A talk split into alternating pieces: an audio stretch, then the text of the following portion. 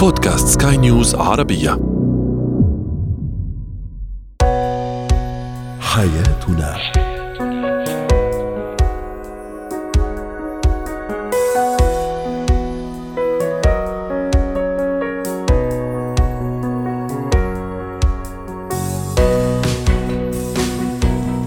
مستمعينا الكرام أهلا بكم. معنا إلى حياتنا فضاؤكم اليومي الذي يعنى بشؤون الأسرة وباقي الشؤون الحياتية الأخرى والذي يمكنكم الاستماع إليه عبر منصة سكاي نيوز dot com slash podcast وباقي منصات سكاي نيوز العربية الأخرى. شاركونا عبر رقم الواتساب 00971 561 ثلاثة. معي أنا آمال شابه هل تتعارض قوة شخصية المرأة مع أنوثتها؟ هذا موضوع اليوم في فقرة هو وهي الآباء النرجسيون كيف يؤثرون على تنشئة أبنائهم؟ وأخيرا اتيكيت التعامل في محطات الوقود.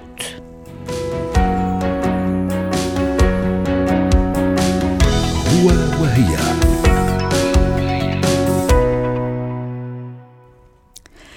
لماذا يعتقد البعض أن أنوثة المرأة تتعارض مع قوة شخصيتها؟ وأن المرأة قوية الشخصية تفقد الكثير من هذه الأنوثة وكيف تجمع المرأة بين الأنوثة وقوة الشخصية للحديث عن هذا الموضوع رحموا معي بالأستاذ ناصر الجميعة المستشار الأسري ضيف العزيز من الرياض أهلا وسهلا أستاذ ناصر لماذا البعض يعتقد أن المرأة القوية قوية الشخصية هي مرأة فاقدة لأنوثتها وين المشكلة؟ هل هذه حقيقة ولا المشكلة في اللي يعتقد هذا الشيء؟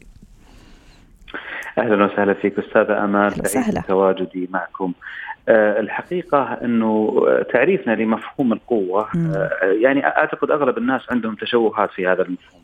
فهم يعتقدون أن القوة تساوي الصلابة تساوي القدرة على الإنجاز في جميع الحالات وهذا معيار ليس صحيحا وليس يعني يمت بأي مجال للصلة بالواقع. قوة الأنثى هي في معرفة ما هي أهدافها رقم واحد. رقم اثنين ما هي احتياجاتها الحقيقية؟ رقم ثلاثة ما هي القدرات التي تمتلكها؟ فبمجرد أن تعي هذه الثلاثة هذه الثلاثية تكون أنثى محققة لأقصى معاني الأنوثة وفي نفس الوقت تستطيع تحقق أقصى أقصى معاني القوة. القوة هي التي تتفق مع فطرة الأنثى هي في المواجهات عندما يتم التمادي عليها هي القوة في المواجهات عند حسم الملفات المفتوحة هي القوة والوضوح في التعبير عن الرأي. وهذه كلها صفات محمودة وصفات رائعة جدا كفيلة بأن تجعل الأنثى تعيش أقصى مراحل الاستمتاع مع ذاتها والاخرين. أيوه مع ذاتها ومع الآخرين. راح أنطلق من هذا الجملة اللي حضرتك قلتها. وكمان في في مقولة رائعة جدا يمكن كمان هي لنزار قباني بس ماني متأكدة. بس بما معناها أن المرأة القويه هي جيش الرجل آه ممكن فيه فيها وبها يحارب المواقف يحارب الزمن يحارب يحارب تقلبات الدنيا وما إلى ذلك. طيب كان تعريفك رائع وجميل. للمرأة القوية مع نفسها ومع ذاتها. طيب هالقوة كيف تسقط وكيف يمكن إسقاطها على علاقتها مع الرجل مع الشريك مع زوجها؟ آه قوة الأنثى هي في قدرتها على الاستماع والاحتواء للرجل وفي نفس الوقت التعبير عن ذاتها بوضوح دون أن تخشى من الرفض أو تخشى أن يتم آه مثلا آه تحقيرها أو يتم مثلا إشعارها بأنها ذات مكانة دونية. هو هذه النقطة الثانية هي خوف الأنثى العنيف وهذه النقطة هي هي اللي إحنا محتاجين نشتغل عليها عشان نعمل ما نسميه بمحو الأمية الشعورية. مم. الوعي الجمعي كمان نشتغل على الوعي الجمعي يا أستاذ ناصر. الوعي الجمعي يعتقدون أن الأنثى التي تعبر عن ذاتها أنها قليلة أدب. قلة الأدب هي الجرح والإهانة والتماديات، لكن إذا عبرت عن رأيي دون أن أجرحك ودون أن أشوه الواقع هذه هي القوة الحقيقية التي التي تحتاجها الأنثى. وفي نفس الوقت لا تحتاج إلى اعتراف دائم من الآخرين بأنها جيدة، أنت جيدة وكفى، أنت رائعة، أنت أم، أنت معطاءه، أنت أخت، أنت صديقة، أنت موظفة، رائعة وناجحة. وإحنا إشكاليتنا دائما في أخذ الاعتراف من الآخرين. صحيح. إحنا نبغى الأنثى شوي ما تأخذ النجمات دائما من الآخرين وإنما تأخذها من نفسها من ذاتها من منها كيف تطورت. من العام الماضي من العام المقبل كل سنة تتطور أكثر من السنة التي قبلها. أستاذ ناصر راح أسألك بس كمان يعني أنا أعرفك إنك صريح وودي تكون صريح معي كمان أكثر في, في هذا السؤال. هل صحيح انه الرجل اللي يدور أو اللي يبحث على مرأة قوية هو فعلا هو الشخص القوي هو الشخص الواثق من نفسه هو الشخص اللي ما بيخاف بالعكس هو الشخص مؤمن إيمان يعني كامل أنه هالمرأة فعلا آه، مثل ما قلت هي جيشه اللي حارب به الحياة ومواقف الحياة ويكمل معه مسيرته والعكس صحيح الرجل اللي يدور على المرأة الخانعة المرأة اللي ما تنتفض لحقوقها. طبعا الحقوق المعروفة أكيد إحنا ما نحكي على الجانب السلبي. هو رجل سلبي ورجل عديم الثقة بنفسه. كلامك صحيح 100% بل وأزيدك من الشعر بيت أن الرجل آه، اللي يتزوج أو يرتبط بأنثى أصلا هي ناجحة ما يخاف من نجاحها لأنه محفز له أن يكون ناجح مثلها أو أفضل. هذا الرجل الرجل الواثق من نفسه، الرجل القوي. آه، بل إن حتى لو نأخذها على مستوى الشعور، الشخص لما يكون خاضع 100% بالنسبة لك ويتنازل عن حقوقه، أنت بنفسك أيها الرجل تفقد الاكتراث فيه، مع الأسف وتبحث عن شخص آخر تحقق معها يعني ذاتك أو وهل صحيح يعني ضمنيا ضمنيا يا أستاذ ناصر حتى إذا هو يقول لك أنا أبغى مرأة يعني خاضعة خانعة ما ترفض الكلام شو ما أقول تقول لي حاضر وسم ويلبي وما عندي مشكلة بس في الحقيقة في الحقيقة يعني في اللاوعي تبعه لا هو يدور كمان على مرأة فيها حتة القوة فيها حتة هذا الشخصية المطلوبة لمواجهة الحياة. القوة دائما لما لما يتم الحديث عنها في سياق الذكورة آه، تكون مدح. ولما آه، نتحدث عنها في سياق الأنثى الناس تنظر لها انها ذم، هي ليست هكذا، ليست بهذا الشكل. الموضوع الرجل المرأة هو مرتبط أصلا بتداول الموارد، الموارد وأماكن التي يتم جني المال منها، فهي بحث عن التفوق، بحث عن الهيمنة. هي هذه الفكرة التي جعلت المجتمع يفرز بعض الأفكار مثل أن الرجل عقلاني نعم. وأن المرأة عاطفية علشان يبررون لها أنها ما يكون عندها مثلا آه، تحمل المسؤوليات أو ما يكون عندها إدارة للموارد هذه الأدلجة وهذه وهذه الأفكار هي التي صنعت الخلل الموجود الآن دائما يقول لك إن الامرأة العاملة هي امرأة مقصرة وهذا شيء غير صحيح، لو ننظر عبر التاريخ نجد أن النساء دائما كانوا يعني كانت تعمل في مزرعة، تعمل في حياكة، تعمل في مهن، في حرف، تعمل معلمة، وما كان في هذا التعارض اللي موجود الآن، هذا كله الآن من صناعة الرأسمالية بهدف سلب الموارد من الأنثى واحتكارها مثلا في الرجال. أستاذ ناصر هل توليفة اليوم اللي عم نحكي عنها مرأة آه، آه، أو قوة شخصية وأنوثة هي نفس الشيء ونفس المقاربة لما نقول كمان رجولة وحنية وحنان؟ لأنه عمره ما كان يعني الرجل الحقيقي آه، يتعارض مع الحنان يعني صح ولا لا؟ يعني رجل القوي رجل الواثق من نفسه الرجل المسؤول.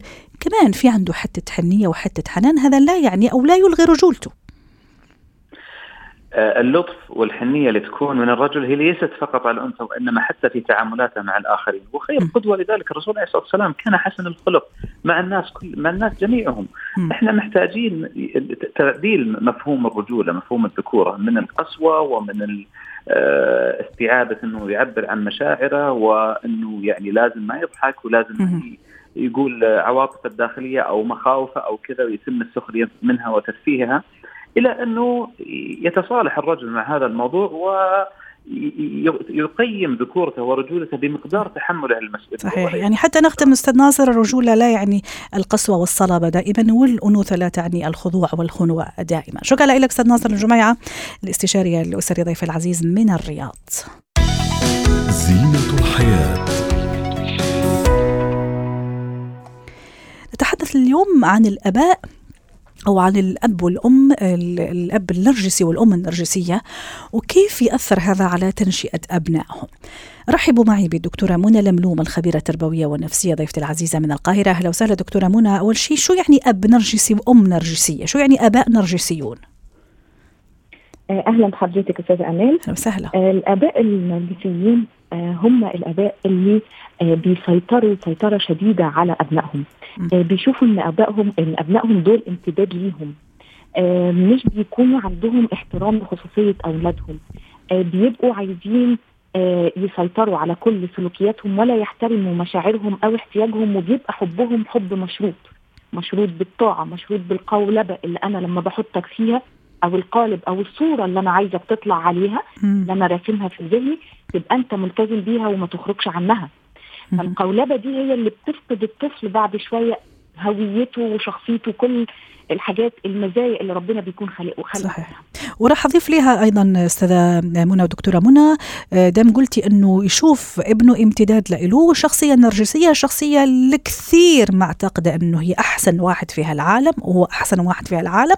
وبالتالي هو معتقد إنه ابنه أحسن واحد في العالم وما يسمح له بالخطأ ما يسمح له إنه يخطئ ما يسمح له إنه يجرب. فبالنسبة له هذا الابن ممنوع من الخطأ وممنوع منه يجرب ويحاول. لازم دائما يكون كامل والكمال الله سبحانه وتعالى. بالضبط عشان كده بيظهر كمان الكمالية زي ما حضرتك تفضلتي وقلتي. الكمالية هي فكرة إنه لازم كل حاجة تكون مظبوطة غير مسموح بالخطأ وكمان بيأثر على علاقاته بالآخرين علشان م. يقدر يفضل مسيطر عليه. أنا إزاي هفضل مسيطر عليك وأنا اللي بقودك وأنا اللي بوجهك لو أنت علاقاتك كويسة بالناس؟ فيفرض عليه عزلة كمان اجتماعية. رائع. دي كلها من ضمن الصفات. هذاك اليوم جلسة أسمع مقابلة مع مستشار تربوي وقال كلمة جدا أنا استوقفتني صراحة وعجبتني وحابة أشاركها اليوم مع المستمعين ومع حضرتك. قال أنه العملية وعملية تربية الأطفال هي عملية تفاعلية بمعنى وأنا عم ربي طفلي أنا كمان عم أتعلم عم أتربى. أقف عند أشياء أنا تربيت ممكن عليها خطأ. اكتشفت أنه خطأ فأنا عم صلحها كمان في نفسي وفي ذاتي. فأتصور مع الأب النرجسي والأم النرجسية ما في هذا الشيء صح؟ ما فيش خالص مم. لأن هم ما بيخطئوش أصلا تمام كون إنه الأب أو الأم نرجسيين هم ما بيخطئوش وإصلاح النرجسي شبه مستحيل أو مستحيل مم. فلو هي المفروض التربية فعلا رايح جاي وإحنا لما بنقف مع الأم أو الأب وبنتكلم سواء إحنا وإحنا أطفال. يعني أنا أتذكر وأنا طفلة كنت بتكلم مع والدتي وبقول لها معلش من فضلك يا ماما وانت بتتعاملي معايا بالطريقة دي. أنا الطريقة دي مش مناسبة حاولي تتعاملي معايا بطريقة كذا وشوفي النتيجة هتحققي النتيجة اللي عايزاها. ووالدتي استجابت. إزاي ده بيحصل؟ ما يحصل مع الآباء غير النرجسيين. النرجسي عمره ما هيسمح أصلا بابنه إنه ينتقده. وعلى فكرة موضوع الوعي هون كمان ضروري صح ولا لا؟ وما أدري كمان إذا راح يعني أتساءل موضوع المستوى التعليمي المستوى الثقافي عنده دور ولا لا؟ قد يكون أب مثقف متعلم أم ما شاء الله حاملة شهادات كبيرة بس لا نرجسية وهي معتقدة أنه هي أم يعني عادية وأم صالحة وعم تأدي دورها. المستوى الثقافي التعليمي هون يفرق دكتورة منى وبعدين نروح لسؤال آخر كيف أتعامل مع هذا الأب والأم؟ يعني أنا كطرف كمان آخر عم شوف زوجي نرجسي أو عم شوف زوجتي نرجسية كيف أتصرف؟ خلينا نروح للسؤال الأول ثم نجيب على الثاني لو سمحتي. طيب بالنسبة للسؤال الأول لحضرتك هل ال ال الأب معلش ممكن المستوى الثقافي والتعليمي هل يفرق هون؟ هل بالضرورة أب أو أم يعني محدودة التعليم بالضرورة تكون نرجسية وما راح تكون واعية لهالموضوع ولا مو شرط؟ ممكن نلاقيها أم حاملة شهادات كبيرة أو أب متعلم جدا ومثقف ومثقف عفوا ويمارس هذا النرجسية على أبنائه.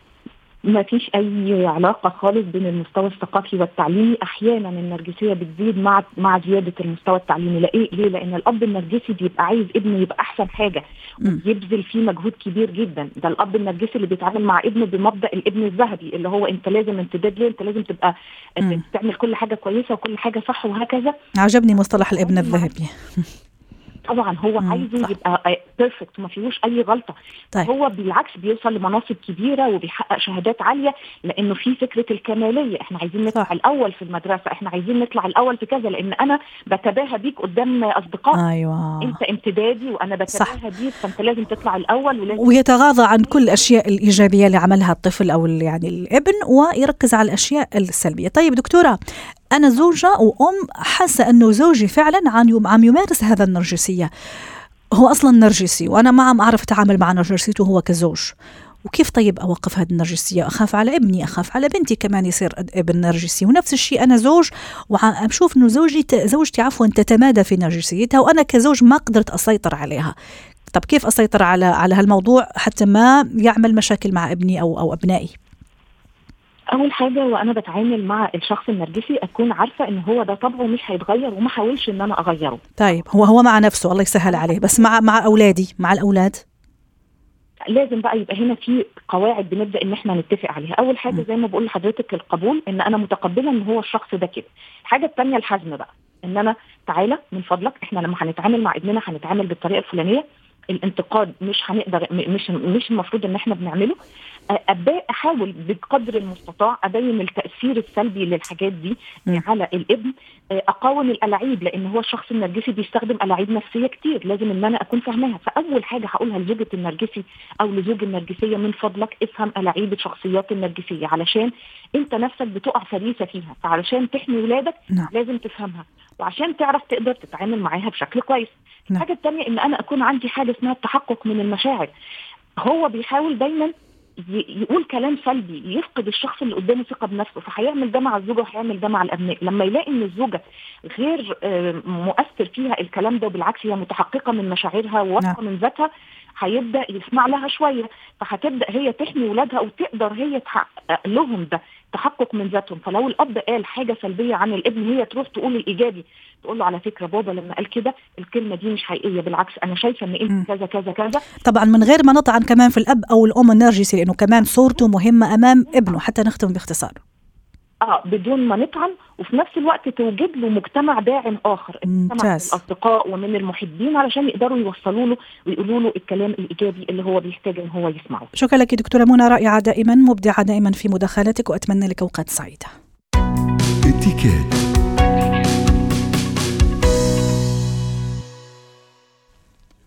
يوميا أو بشكل شبه يومي ونحن نقصد محطات تعبئة الوقود والبترول أو البنزين أكيد في مواقف كثيرة نشوفها بعضها جميل لطيف ينم على شخصيات رائعة ذكية اجتماعيا في التعامل مع الأشخاص وحين ينم على شخصيات فعلا فقيرة في الذكاء الاجتماعي إذا صح التعبير. في كمان تصرفات المفروض حتى يعاقب عليها القانون بس بعض الأشخاص يتصرفونها في هذا النوع من الأماكن اللي هي محطات البنزين أو محطات الوقود. رحبوا معي بمرلان سلهب خبيره الاتيكيت ضيفتي العزيزة. اليوم راح نسلط الضوء على بعض المواقف الإيجابية اللي حبذا نكثر منها ومواقف سلبية إنه حبذا إنه يعني نتغاضى عنها أو لا نتصر- نتصرفها حين المطلوب ممنوع منعا باتا إنه نتصرفها. تفضلي أستاذة مارلين. أهلا بحضرتك. أهلا وسهلا. أه بدي أقول آه، شغلة دائما محطات البنزين خصوصا بأوقات معينة من السنة بتلاقيها عن جد بتبقى فيها كتير عجقة لما نبلش ال- الصيفية الطقس الحلو. صح. يعني حين الإجازات الأعياد. نعم نعم. بقى هالمحطات تبقى بتعج وممكن يكون فيها طابور. خلينا نبلش بالأمور اللي آه، أهم شيء ننتبه عليها قبل ما نفوت بالاتيكيت تبعها. يعني نحن لازم نعرف نصف سيارتنا بشكل صح. نترك مجال للآخرين للوصول إلى جانب المحل اللي هن بدهم يعبوا منه. لأنه دائما حضرتك بتعرفي إنه طرمبات البنزين بيبقى عدة يعني عدة station صح. إذا أنا وقفت شوي غلط ممكن الآخر ما يقدر هو يوصل للمضخه وكمان ما بيقدر يطلع من الصف. صح. هيدي أول نقطة نعرف نصف جنب ال- ال- المضخات. حتى لو ما في عالم لما نحن بنتعود على هالشيء ناخدها عادي. تاني شغلة إذا في طابور وهون لازم ننتبه عليه الخط اللي نحن بنختاره هيدا هو الخط اللي لازم نبقى فيه. مش إذا لقيت أنا هون آه، آه، لاين تاني خط تاني ماشي أحسن دغري أنا بشك عليه. مم. شو طيب بده يصير؟ بده يصير هون الأخلاق اللي حضرتك عم تحكي عنها صح بده يجي شخص ناطر مثلي مثله يمكن يبهدل على صوت عالي وانجبر أنا معود حتى أقدر أرجع محلي صفي إني أتأخر أكثر بكثير خلينا نلتزم ونبقى بالخط اللي نحن اخترناه. ما في شك إنه في نقطة وناس كتير ما بتنتبه لها وكلنا بنسمعها آه، حضرتك يعني إذا بتفكري فيها قد إيه بتلاقي إنه في أشخاص آه، بتجرب ترجع آه، يعني بتضخ البنزين لأنه نحن بنحط. قد إيه بدنا آه، بنزين ما هيك؟ صح. هي معمولة المضخه لتوقف تلقائيا. صح. لما بتوقف في أشخاص مدام أمل إذا بتلاحظي بيرجعوا يحاولوا يضغطوا على البنزين إذا باقي شوية آه. بنزين لينزلوا. هن ما بيعرفوا إنه في شغلتين. اولا يعني إذا بدي أقول البخار اللي بيزيد للسيارة هيدا شيء ابدا منه منيح. ولكن المضخة بتبقى شغالة وبتزيد من السعر. يعني لما نحن بنمسكها زيادة وقت بصير علينا سعر أكثر دونك لما بتوقف من الأفضل نشيلها وما نأخر الناس اللي ورانا عشان هي عم بتزيد السعر صح. وما عم تعطيني النتيجة اللي أنا مفتكر فيها. وعلى فكرة يمكن هون كمان في اختلاف من بلد لآخر. مثلا هون في دولة الإمارات في الشخص هو المسؤول يعبي لك هو يفتح التنكة مثل ما بيقولوا بيسكرها نعم. يعني هو المسؤول. وعلى ذكر هذا الشخص يعني نعم. كمان تحيتنا لهم هذو كمان أشخاص رائعين بيساعدونا فكثير حلو نكون مهذبين في طلبنا. حي ممكن زي ما تفضلتي يكون في ضغط عليهم. يعني نكون لطيفين ومتفهمين لهذا الضغط اللي عم يعيشوه. فكثير حلو. ممكن حي نطلب إنه يجي يمسح لك زجاج السيارة بكل أدب ممكن يقول له إيه شكرا أو لا شكرا أنا ما بدي. فقصدي التعامل مع هذا الفئة كثير ضرورية لأنه فعلا عم يخدمونا بشكل رائع. أيوه كثير مهم وخصوصا إذا في بعض بلدان ما بتسمح إنك تعطي tips ولكن م. أنا بعرف هون الدول العربية نقدر نحن نعطي tips لازم نكرم هالموظف صح. وهو نعرف شو شغلته يعني م. ما نطلب منه أشياء مش شغلته هو صح. أكيد ينتبه مثل ما حضرتك قلتي على إزاز على الدواليب يعطينا الفاتورة بينظف لنا بس مش أكثر من هيك يعني ما نحمله أكثر من هيك ونكون لايقين وننتبه. وأكيد كمان في في تعليمات ست مارلين معلش عم اقطع كلامك الوقت داهمنا في تعليمات الكل حنشوفها. أنه ممنوع التدخين ممنوع الانشغال يعني يعني أنه نولع أي شيء فيه فيه نار. ممنوع كمان ممكن أنا أحيانا بحب أستفيد. خلي مثلا عم يعبي لي بنزين ممكن بروح بجيب شغلة من السوبر ماركت اللي في المحطة. إنه لازم كمان نطفي السيارة. هذه التعليمات لازم الامتثال نعم. لها نعم نعم لازم ننتبه حتى بعض الأوقات بالبلدان اللي نحن بنعبي فيها م. ما لازم ابدا ننتبه إذا في طفل بالسيارة 100% يركض ورانا 100% آه وما نترك أكيد ما نترك آه زيادة جزداننا مفتوح بالسيارة صح. ولا نترك السيارة كمان يعني مفتوحة. أحيانا كمان في تنبيهات كثير من السلطات من الشرطة إنه بليز نعم. إذا نزلتوا من سياراتكم حتى إذا يعني خطوة سكر السيارة امن على سيارتك لأنه يعني القانون لا يحمي المغفلين. شكرا لك سيده مرلان. أسعدتيني اليوم بهذا المشاركة وأتمنى لك أوقات سعيدة.